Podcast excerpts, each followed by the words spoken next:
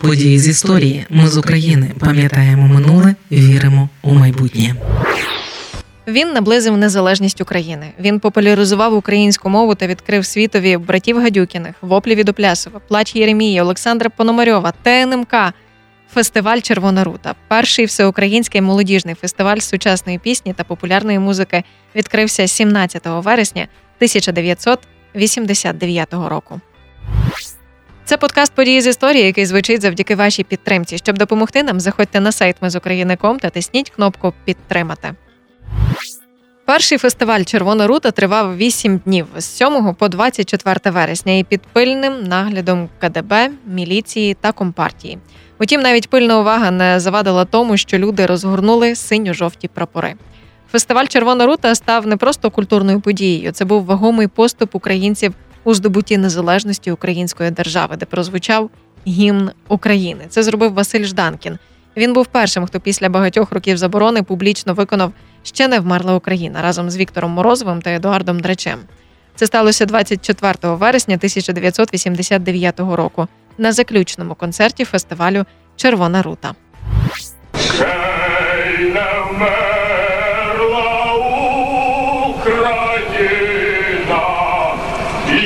顔だ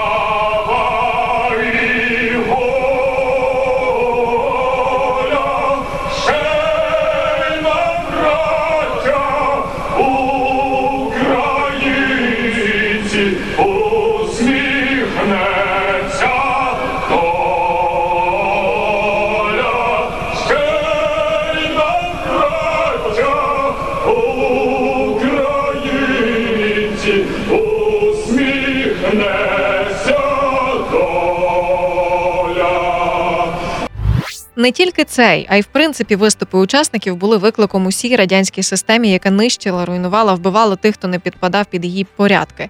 Люди не могли вибачити і смерть Володимира Івасюка, назвавши фестиваль як одну з найвідоміших його пісень Червона рута. Попри заборони і залякування, чергування кадебістів Івасюкова могила на Личаківському цвинтарі завжди була оквітчена, і поміж квітів лежали листи шанувальників, які кадебісти якомога швидше забирали. Червона рута, водограї, я піду в далекі гори, звучали на вулицях і в помешканнях. Про Івасюка пам'ятали. Тож ідею про фестиваль української пісні Червона рута українські митці і діячі сприйняли дуже позитивно, і розмови про цю всеукраїнську подію тривали довший час. У 1988 році у Кіцмані, де народився і навчався у школі Володимир Івасюк, відбувся місцевий фестиваль Червона рута. А батько композитора Михайло Івасюк наполіг, щоб музичне свято у пам'ять його сина проходило саме у Чернівцях, щоб започаткувати фестивальну традицію української пісні. Головною метою конкурсу було, щоб українська популярна музика почала розвиватись, відкрити нові імена і щоб звучали україномовні пісні, які би промовляли до людей, стали популярними. 16-17 вересня у Чернівці їхали музиканти, актори, художники, громадські діячі з різних міст і не лише України. Оселяючись по готелях у помешканнях знайомих і рідних, у наметах, учасники фестивалю пригадують, що знайти нічліг було проблемою, бо спершу чернівчани погоджувалися здавати квартири, а в останній момент відмовили, можливо, через тиск влади.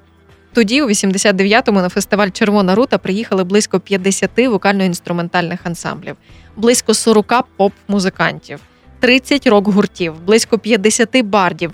Загалом було понад 500 виконавців із України, Канади, Аргентини, США, Польщі, тодішніх Єгославії і Чехословаччини. У Чернівцях конкурсні програми у жанрах рок та поп-музики проходили у літньому театрі. А конкурс авторської, тобто бардівської пісні та співаної поезії, організатори винесли далеко від центру міста у низину парку, де практично не було глядачів, крім самих учасників та журі. Очевидно, чогось боялися.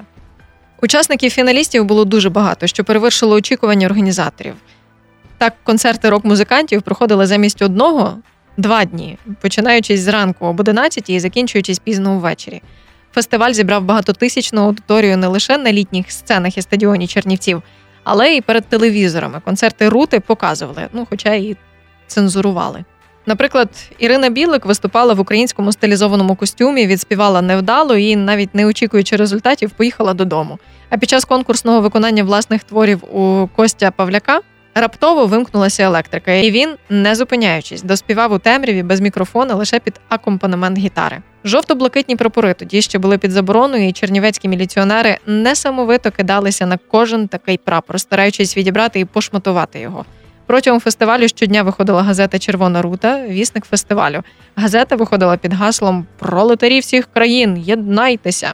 І з того часу фестиваль відбувався що два роки. Спочатку подорожував великими містами південної та східної України, потім усів у Києві, виїхавши зі столиці лише двічі. 2009-го на честь свого ювілею повернувся у рідні Чернівці, і у 2015-му вперше побував у Маріуполі. І дуже би хотілося, щоб він туди повернувся знову. Ми з України важливо знати історію і розповідати історії. Найважливіше, що ми повинні дати нашим дітям, це коріння і крила.